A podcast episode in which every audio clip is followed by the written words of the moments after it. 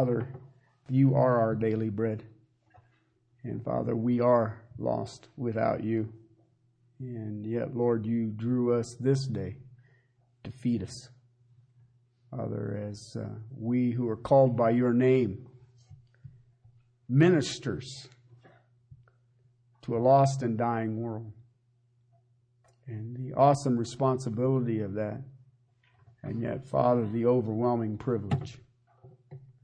Father, may we uh, may we hunger and thirst as King David in the 119th Psalm for you, for your word, for what you do on a moment by moment basis in our lives.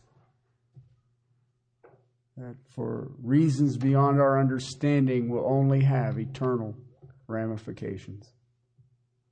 Father, help us to hear the words of your book through the feebleness of me, Lord.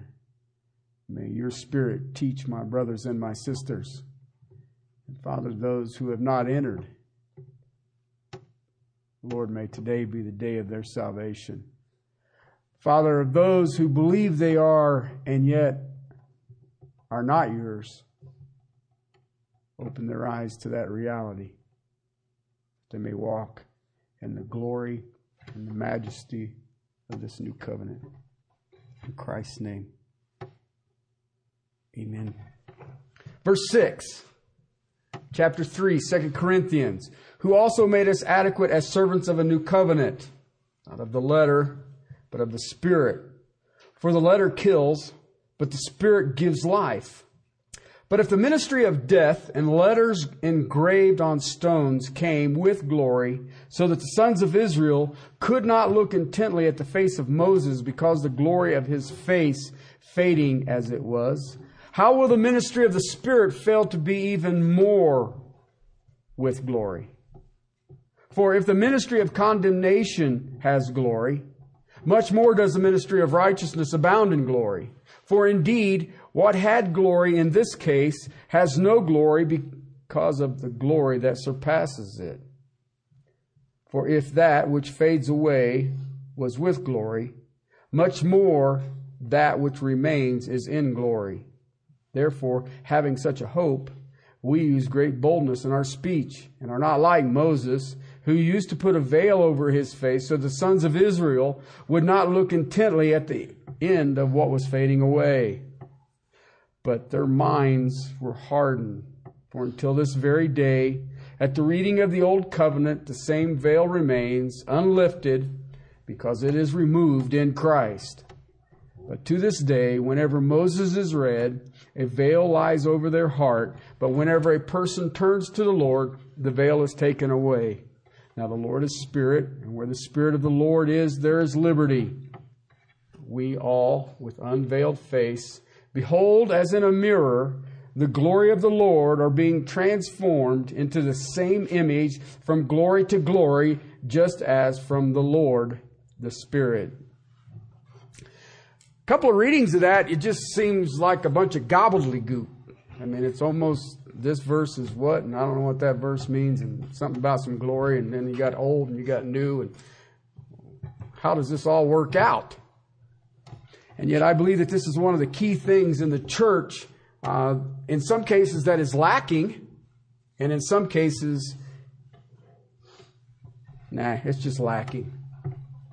I have seen it. I've been with brothers and sisters who embrace it, who understand it. And when you think about its context, it's really even more amazing um, because he's already made the statement that we have a ministry. If you're saved today, truly saved, you have a ministry and you have a message in your ministry, period. That's it. It's not complicated. We like to make it complicated. And I think it just feeds our egos. But what I have learned is that God keeps it simple. Because we are, you thought I was going to say it, didn't you? Sheep. you thought I was going to say stupid, didn't you? and yet, when I read through this, Not that we are adequate of ourselves to consider anything as coming from ourselves, but our adequacy is from God, verse 5 says. Why? Because in chapter 2, he has already said that we are the sweet aroma of the knowledge of him in every place. It means as you and I live our lives, we are the aroma of Christ to all the people who will cross our paths. The tragedy is we don't have a message. You know, and I've heard all the cute little sayings, but I don't think we really understand. You know, you've heard the one that the Christian church is like a river in the Arctic, frozen over at the mouth, and all of those. But do we really understand what we're saying? We're saying we have the knowledge of Christ and I refuse to give it to you. Really? And yet that same aroma rises to God. Who's adequate for that? And yet one of the things that I have watched that has, that has happened in the body of Christ is that it is God who has made us adequate and we are servants of a new covenant. Okay, we are ministers of a new covenant. When I look at this church, the church in Corinth, this church was extraordinarily precious to the apostle Paul. Had a very special place in his heart. He wrote them more than he did anybody. That's amazing. Because if you really look at it, if you read 1 Corinthians and you read 2 Corinthians, you think, what a bunch of knuckleheads. You know, I understand it's a church, but I'm just glad I'm in Ephesus. And yet I go through this, and I have gone through these letters several times. When I look at 2 Corinthians chapter 12, verses 14 and 15, he says this, Here for this third time I am ready to come to you, and I will not be a burden to you. For I do not seek what is yours, but you for children are not responsible to save up for their parents, but the parents for the children. I will most gladly spend and be expended for your souls. If I love you more, am I to be loved less? You ever thought about that? Most people in the body of Christ today believe that it is the pastor's responsibility to be poured out for the people. Okay? Now, and I shared with you last week, you know what? I am your servant. Every single one of you, without qualification. But I will tell you this, you are not my master. Well, how do you do that? Christ is my master. All right? And, and we need to understand this. The apostle Paul's heart is wide open to these people totally exposed. And here's the tragedy. To those you are wide open to, to those you are totally exposed to as a minister of the new covenant, those are the ones who will hurt you the most.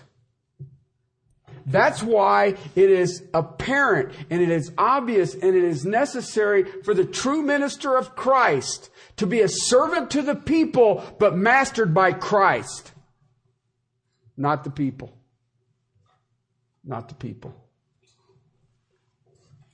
In chapter 11 of this letter, we see the Apostle Paul, but yet again, in verse 28, he says this Apart from such external things are my daily pressures that concern me of all the churches. Okay, that word daily pressure, okay, merimna in the original language, merimna. It means anxiety over the Christians. When I look at First Corinthians, I see dealing with personal sin. When I look at Second Corinthians, I see dealing with doctrinal defection. And if you're a minister of the Lord Jesus Christ, those are your two primary griefs personal sin and doctrinal defection. Things that will grieve a pastor's heart, grieve a minister's heart. And yet, it's still there. It's always there. I'll take you back. Remember, and, and one of the things that I hang my, my heart on comes out of chapter 2, and that's 14 through 17. Why? It is that great triumph.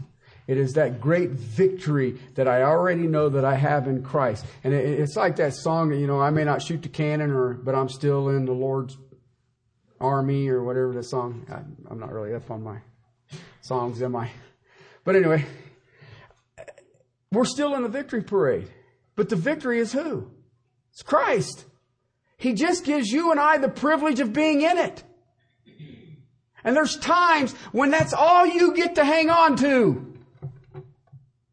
I know some of you have labored over the souls of men and women and have been entrusted to your care only to see them defect and walk away. And it breaks your heart. And you get to the point where you get callous about it that I ain't doing that no more. I'm not going to expose my life, my heart, my soul to these people only to have them trample over it. I will argue this with you. At least you don't know the intents of their heart. Christ ministered knowing the intents and the thoughts of the heart. And you should be thankful that you don't have that information. You better think about that because I'm going to tell you something. The reason that I stepped into this letter is because this is what you and I are about. This is ministry. And, it, and, and, I watched the church corrupt itself thinking that I got to get a bunch of people sitting in here so I can hire ministers. And that is so foreign to Scripture because it says if you are a child of God, guess what? You're a minister. And you should have a passion over the sins of the people and doctrinal defection. Which means that you should already be in the book, so you are sensitive to your sin, not causing others to stumble, but you will also be in the book, so you can tell when somebody has walked off a cliff doctrinally. And they say, well, I just need to understand the Bible. I need to, I just don't like to read it that much. Then get saved. I do not understand how you can be a child of God and not have a passion for scripture. That is impossible. That's like saying somebody loves me. They love me more than anything. They wrote me a bunch of love letters, but I don't want to read them. Really? That'd get you in trouble. Things that will grieve us.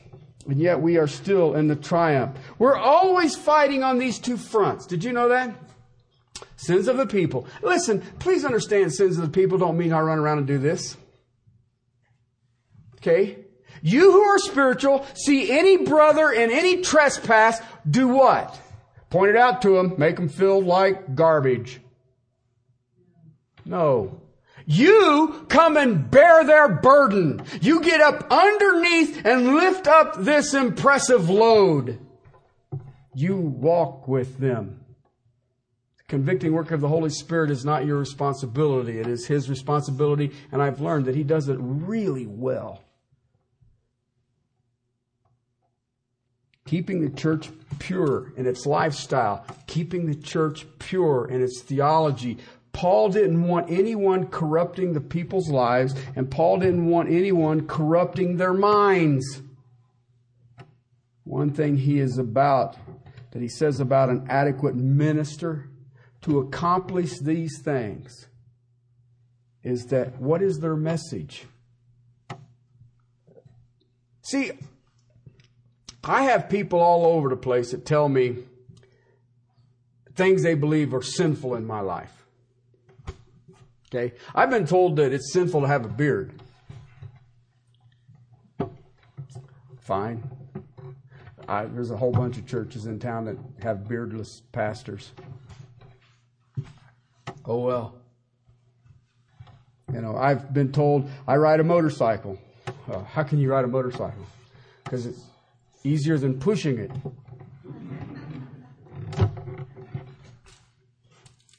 You know, I mean, I can be bitter about it. Well, if you guys would pay me more, I'd get me a Mercedes. but right now, I'll stick with the motorcycle.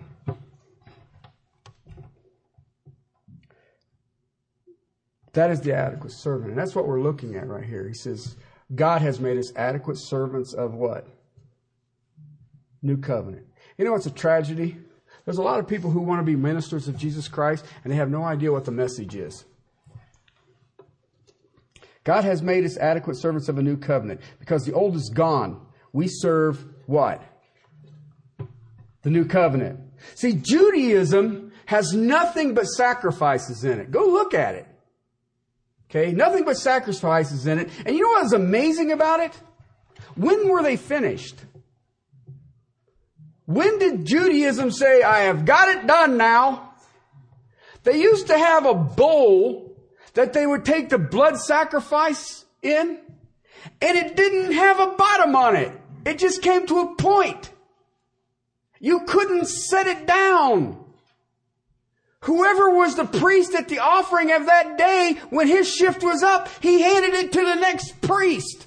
Why? You can't set it down. Why? There is no finish to it.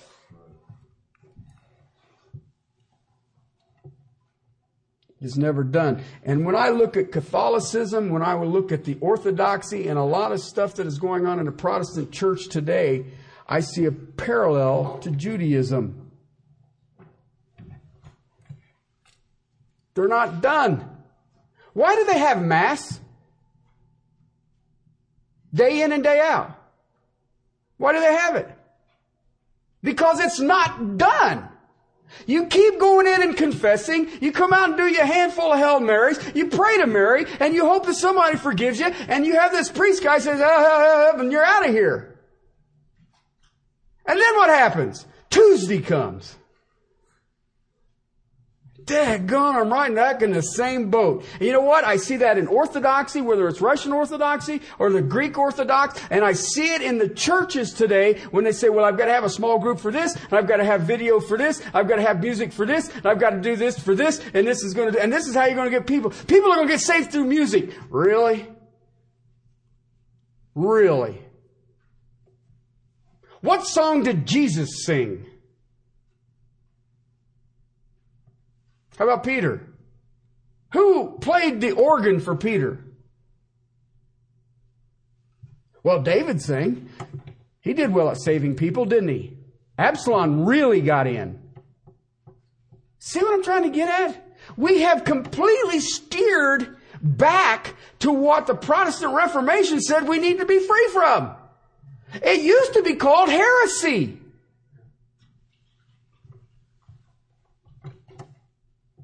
Authentic minister proclaims the new covenant. It's not rituals, it's not ceremonies, it's a message. It is spirit and truth. That's what's launching the Apostle Paul here. That's what he's saying here. God has made us adequate as servants of the new covenant. See the glory of the new covenant. Why? Because the old has passed. That's the whole context to these next 18 verses. That's what he's talking about.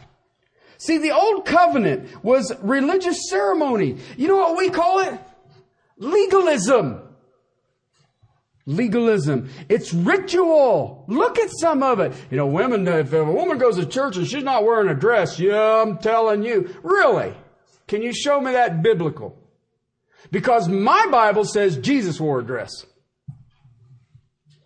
I'm not going to. I'll shave my beard first. Maybe. I have been accused of being a legalistic. I remember a guy one time told me, he says, Terry, you have made the Bible an idol. When he first said that, I was like, oh, heaven forbid. I don't want to be an idol guy. Then I thought about it. I thought, dude, you know all the things you've had as idols? you've done all right. Then all of a sudden it dawned on me. In the beginning was the, and the Word was with God and the Word was God. That's a good idol. Finally, I got it right. And you know what? Now I wear it as a badge of honor. I'm an idolater. I idolize the Holy Scriptures. You know why? Worship is from the heart. Jesus told the woman at the well, there's coming a time, and the time is now, that men will worship in spirit and in truth. Go to so many evangelical churches today, and you will see their worship is all external. That is not spirit and truth. The old covenant was external. It was not internal. Okay, you guys, now listen, I, I need to make sure, because you, you say, well, I don't go to Mass no more. You know, and I quit my confession stuff a long time ago. Really? You don't think you ain't been hemmed in by some of this? Let me ask you a question. Anybody heard of biblical counseling? Well, I thought Jeremiah says, I will make a new covenant with them, and I, God, will write my word where? Upon their heart. And I will be their God and they will be my people. Excuse me, can you explain to me the necessity of biblical counseling if God's word has been written upon my heart? Well, I need biblical counseling. Perhaps you need to get saved. That's why my counseling business is so massive. when I hear people say, Well, what style of worship do you have? Living sacrifice, new covenant. What are you going to tell them? So many are in this external thing. They don't know Christ. They don't know Christ. They have absolutely, and you can tell it because they have no assurance of their salvation. They're always sort of trying to the, the next liver quiver thing. What can make the hair stand up on the back of my neck? Because then I know I'll be getting close to salvation. You know what? That's still external. Still external. Ceremony, rituals, they are deadly, people. They're absolutely deadly. Paul says we must be servants of the new covenant. Okay? So, what is the new covenant? Well, that's the New Testament. It's the smaller one. I mean, I'm going to make sure we understand this. Let me give you the foundation for the new covenant. Okay? Foundation for the new covenant. Comes out of Matthew chapter 26. You can just look, you can look, write it down, look it up later. Verse 28 says this, For this is my blood of the covenant, which is poured out for many for the forgiveness of sin. That's its foundation. That's the Lord Jesus Christ speaking at the institution that we call the Lord's table. The new covenant is in whose blood? Please be key on that. It is not your blood. It is not your deeds. It is not your activities. It is not your abilities. It is not your ceremony. It is not your ritual. It is not your pattern. You know, I get up every morning I read a proverb, I read a psalm, and I read an Old Testament, I read a New Testament, and I, I get blessed every day. You know what you just did? You made a ritual. I remember when the prayer of Jabez came out. I was reading through it because we, anyway, I was, I was trying to figure out how do you write a book off a half a verse. But anyway, um, I was reading through it and all of a sudden I came to the text in the book. It said, Hey, God is obligated to hear your prayers if you do this. I am not going to stand before a holy God and say, dude, you're obligated. I am not that crazy. I ain't doing it.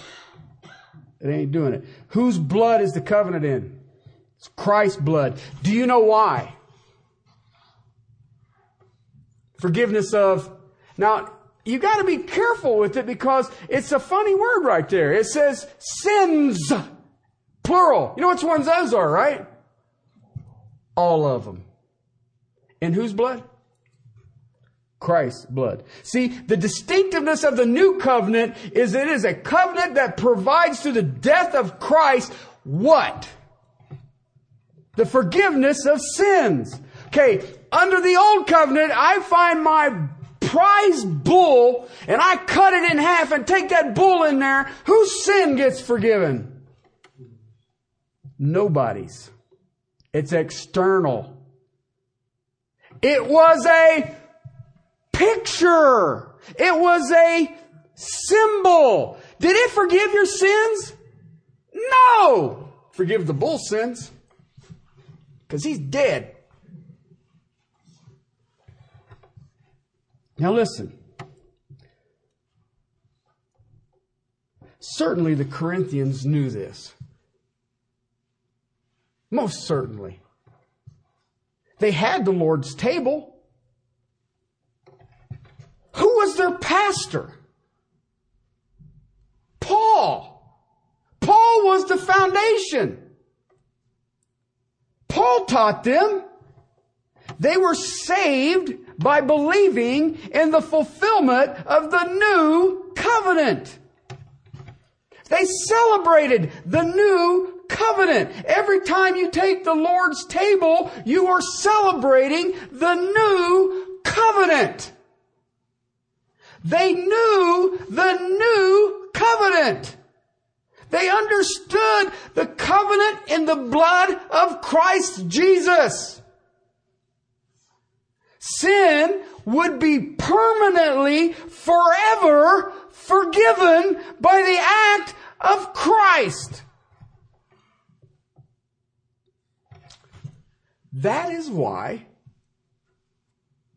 the sacrifice never needs to be repeated. How? How, if they knew that, if they knew that the new covenant forever and always forgave sin, was the complete provision for the forgiveness of sin, how did they go back? How did they go and believe the deception of rituals, sacramentalism, and ceremonies? How in the world did they do that? Did they go back that it was external was the means of grace? Now then, do you see why we need to see this? You want to know something about the Old Covenant? It's fascinating. As wonderful as it was, as glorious as it was, all it did was point to the Savior. That's it. It's just symbols. All the sacrifices, all the washings, all the ceremonies, all the circumcisions is all symbolic. You know what I'm trying to get at? It's not real. How did you get saved under the old covenant? By faith. Huh. How do you get saved in the new covenant? By faith. I see a pattern. You know what that means? All the doves and the pigeons and the washings and the rituals and the incense and the blood was what? Just a picture. Did it save you? No. Did it forgive you? No. You know what is amazing about it? You could take all of your livestock, slaughter every one of it. Would it fix your conscience? And yet, watch the church today. What is it trying to do?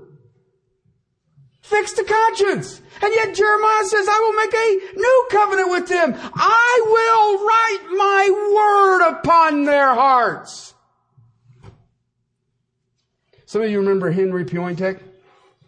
He was a survivor of Bataan, of the Bataan death march.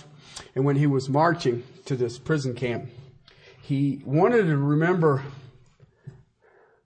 I need to memorize scripture because my Bible, being in the tropics, for one thing, is going to fall apart. The other thing is, once the Japanese get their hands on my Bible, it's gone anyway. So I will have to do something to, you know, to bring scripture back. And so he decides he memorized the book of Psalms.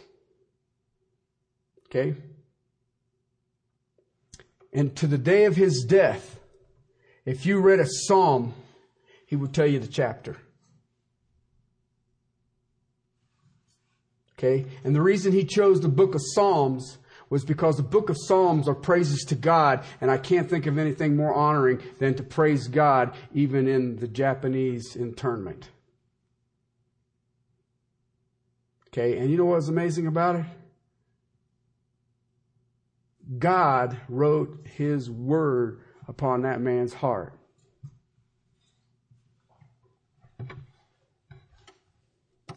All the ceremonies, all the. They're not real. And yet they all pointed to reality. You can't make the shadow, you can't make the picture equal to the reality. Remember the movie that Mel Gibson came put out? I don't remember about Jesus getting beaten and crucified. Whatever. I don't remember what it's called. Uh, but as a pastor, I got, I bet I got a wheelbarrow full of free tickets to that thing. And man, there's other movies I'd rather go see, like Crocodile Dundee or probably, probably not a spiritualist. So, but anyway. Um, but I got all these free tickets. So I, I got this group of, of, kids that was in the church and they decided that we're going to take the pastor to go see this. And so we go see it. And when I'm walking out of there, right, you know, I see the movie. Everybody's freaking out. You know, they're just, I was like, movie. It's still a movie. I'm, you know, it's, you know, frankly, my dear, that was a movie. I, you know, it was a movie. So I go walking out, and there's all these people wanting you to make some prayer of confession to Christ, and I, I didn't really feel that urge. Okay, and so they hand me this nail. Okay, so I'm looking at it. That's, that's great, but it won't fit my nail gun or nothing. I'm just going to be useless to it. And they said, well, what we do is we keep that in our pocket, and whenever we're struggling, we rub that nail and we know that Jesus, listen, I don't need a nail in my pocket to know Jesus struggles for my sin. Okay, now if you need a, a, a nail in your pocket, I got one. they came with the movie. Listen, you can't make a shadow, you can't make a picture equal to reality, or you have confused the reality. Please understand that. If you make the symbol the means of salvation, you have hopelessly confused salvation. Paul knew that. You know why? Paul had come from the symbols. Paul had come from the pictures. Paul had come. He was born, circumcised on the eighth day. He was of the tribe of Benjamin, a Pharisee when it come to his theology. He knew the symbols. And he knew they were dangerous and condemning. That's why he was concerned. Surely the Corinthians knew this. They were surrounded by false religions that basically had nothing but pictures and symbols. Yet, isn't it amazing? He taught them that they had bought into a lie. And amazingly, if this church where Paul was the pastor and went from house to house teaching daily, they fell into it, what immunes us from falling into the symbols, from falling into the pictures, into the rituals? That's why I consider my job as a watchman. That's why I consider part of my job as a watchman to make sure we understand the new covenant because every single one of you is a minister of the new covenant. Okay? With that, go with me to the letter to the Hebrews, chapter 8. We're just going to step into this. Hebrews chapter 8. We will pick it up at verse 6. Hebrews chapter 8, verse 6. I'm going to give you a lot of verses today. I'm not going to go turn to them. I'm going to let you write them down and you can do your homework. All of you who are still trying to catch up with a study through whether I can amen Psalm 119, you can just add this. Hebrews chapter 8, verse 6. But now he has obtained. Okay, he's speaking in this context of Christ, who is a better high priest. He's better than Aaron ever was. He's better than any of the Levitical high priests. Right? that's what, that's what your context is. Verse 6. He has obtained a more excellent ministry. See that right there? You are a minister. This person, Christ, has an excellent, more excellent ministry by as much as he also the what? Mediator of what? A better covenant. A more excellent ministry. Because he's the mediator of what? A better covenant. But he goes on, which has been enacted on what? Better promises. So he has a contrast here. The other covenant had promises. The other covenant had mediators. Right? But the new covenant is a better covenant. How's come? How's come? One, it is a better mediator. The new covenant has a better mediator. The new covenant is in Christ's blood. That's better. It's a better mediator. Okay, what the heck is a mediator? Alright, a mediator is someone who stands between two parties and brings them together. He is the go-between. He is the negotiator. Anytime that there are disputes or conflicts, the mediator would get between the two that are in conflict or in a dispute, and he would negotiate a settlement. In order to be a really good mediator, you'd have to equally represent both sides. Think about that for a second. To be a better to be a perfect mediator, you would have to say, I am not for this side or I am not for that side, and I will work this out so both sides have equality in the negotiations. Okay? In the Old Covenant, the Old Covenant, there were some mediators. Write these verses down, go check it out. Galatians chapter 3 verse 19. Exodus chapter 20 verse 19. Deuteronomy chapter 5 verse 5. Did I say that too fast? Galatians 3:19, Exodus 20:19 and Deuteronomy 5 5. All right? You will see that in the old covenant, Moses was a mediator. Okay? He came between man and God. All right? You will also see in the Old Covenant, the prophets were mediators. They brought the word from God to man. All right? You will also see in the Old Covenant that the priests were mediators. And they would bring the needs of man to God.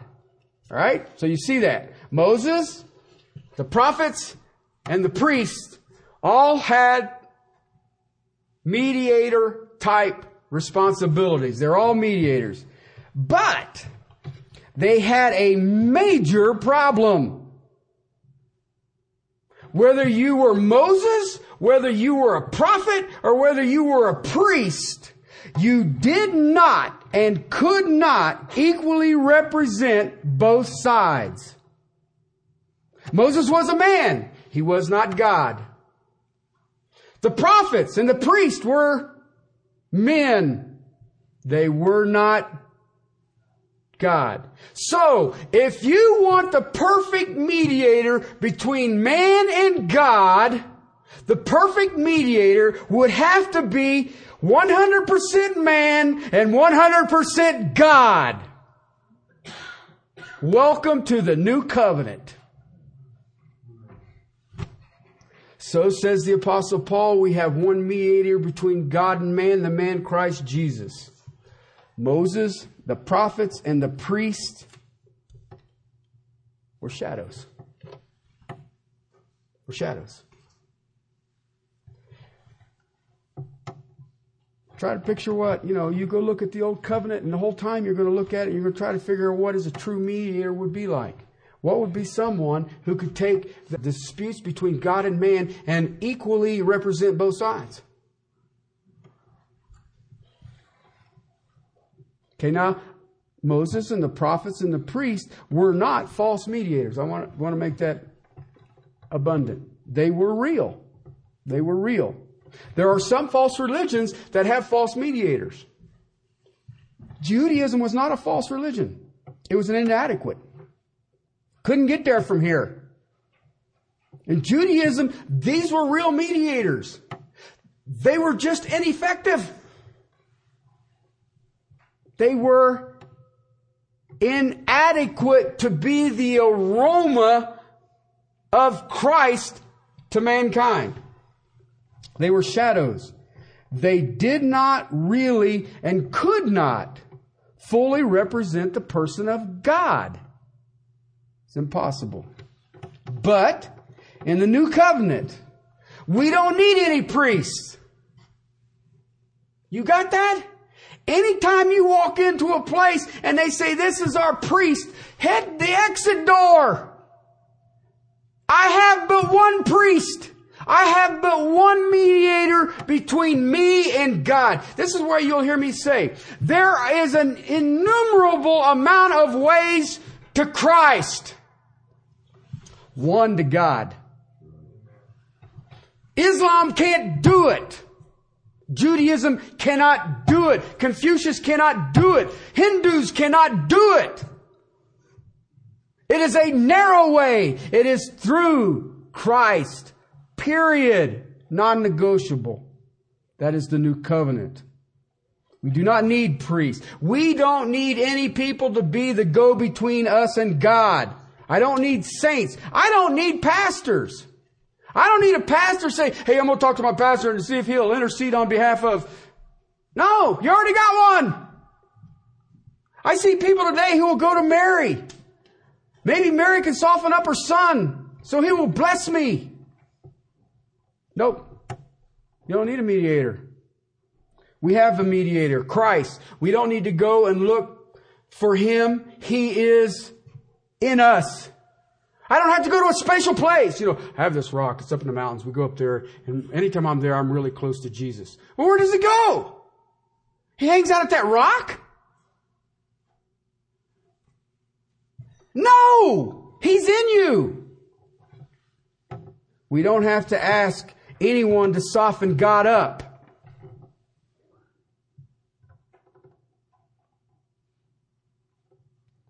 See, that is why the writer of Hebrews says the new is better because it has a better mediator. Second thing I want you to look at there, he says it has better promises. Has better promises. You know what? The Noahic covenant, you guys celebrate it on a regular basis. You just don't remember it. Anytime you see a rainbow, that is God's sign saying, I promise I will not judge the planet Earth by flooding again. Every time you see a rainbow, that's proof of that covenant. Okay? If you go look at all of them where there's the Davidic covenant, okay? The Davidic covenant was that Messiah would come through the line of David. Okay? Uh, the Mosaic covenant, we've already been dealing with that. Anytime you see the slaughter of animals, the sacrifices, ceremonies, rituals, and all the rest of it, guess what? It's all been fulfilled in the person of Christ. Oh, did I tell you the Davidic covenant was fulfilled in the person of Christ? It's even weirder than that if you think about it. The two lines that came together, the Davidic lines that came together under Joseph and Mary, Okay. Mary was of the line of Solomon. Did you ever see the line that Joseph was? That was the cursed line of David. The two came together right there. So you know what happened to the Davidic line? It was cursed from that point on. But it gave birth to Jesus. So it's fulfilled. So the Davidic covenant was fulfilled. The Mosaic covenant was fulfilled. The Noahic covenant was fulfilled. Do you see that? See, there were promises in the old covenants. All of them. They're all promised. But you know what? All covenants are based on a promise. When you think about covenant, I want you to think about last will and testament. When you fill out your last will and testament, guess what? You are making some promises. You know, it's, it's, it's kind of like I, I remember, you know, when I came into this world, I had very little and I have most of it now. Okay, so I'm going to leave that to my kids. So give them something not to fight over.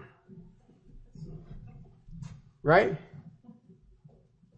When, when I, but when I look at that, I, I sit there and you say, at my death, at the spilling of my blood, or however that thing works, guess what? These are the promises. All right? Under the old covenant, there were promises. Even in the new covenant. But in the new, there's better promise. Okay? Here's the key promise. By one sacrifice of Christ Jesus, once and for all, he wipes out our sins forever. A pretty good promise. Ever seen Christians who carry around a bunch of guilt? I just don't understand. you know why? You don't understand the covenant. You're forgiven. Well, you don't understand what I did last night. Still forgiven. Well, what if I go tomorrow? Still forgiven. Hey, but that don't make sense. Well, you have no idea. There's a better promise. The complete, once and for all forgiveness of your sins through the blood of one sacrifice, the Lord Jesus Christ. See, the point that the writer of Hebrews and the Apostle Paul is trying to get to you and me today, all you need is the new covenant. Look at the Catholic Church and Mass and all that other stuff. What do they do? Over and over and over and over. You know, come in tell them you're sorry. I, before I got saved, many of you remember some of my lifestyle in the past. I used to run with this kid who was a Catholic, and, and, and I, make, I used to bust on him all the time. I said, Dave, the only difference between you and me, you get up on early on Sunday morning, go tell everybody you're sorry. You're doing everything I'm doing. And I'm thinking that by Monday, you forgot you're sorry. Because you're just doing it again. But he could go back on Tuesday if he felt really bad about it and say, I'm still sorry. You see what I'm trying to get at? And that's, ain't that what we do? I mean, if you really think about it, if you really want to be honest with Scripture, I mean, and religion and the attitude of man, Catholicism's perfect. Go do whatever you want, just keep telling everybody you're sorry. When I look at people who are called priests or bishops or cardinals or sacrifices and incense and all the rest of it, I know that those are people who are honoring the old covenant. And what happens is when you try to mix the old and the new, all you do is confuse the Christian faith. It's funny, most Christians are walking around today believing that Allah and Jehovah are the same. You know it's a tragedy? The Muslims don't think so. And yet, oh, it's just a God thing. No, it ain't.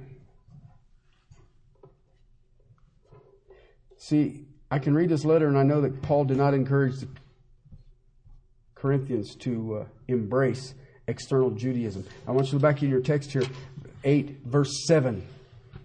All right?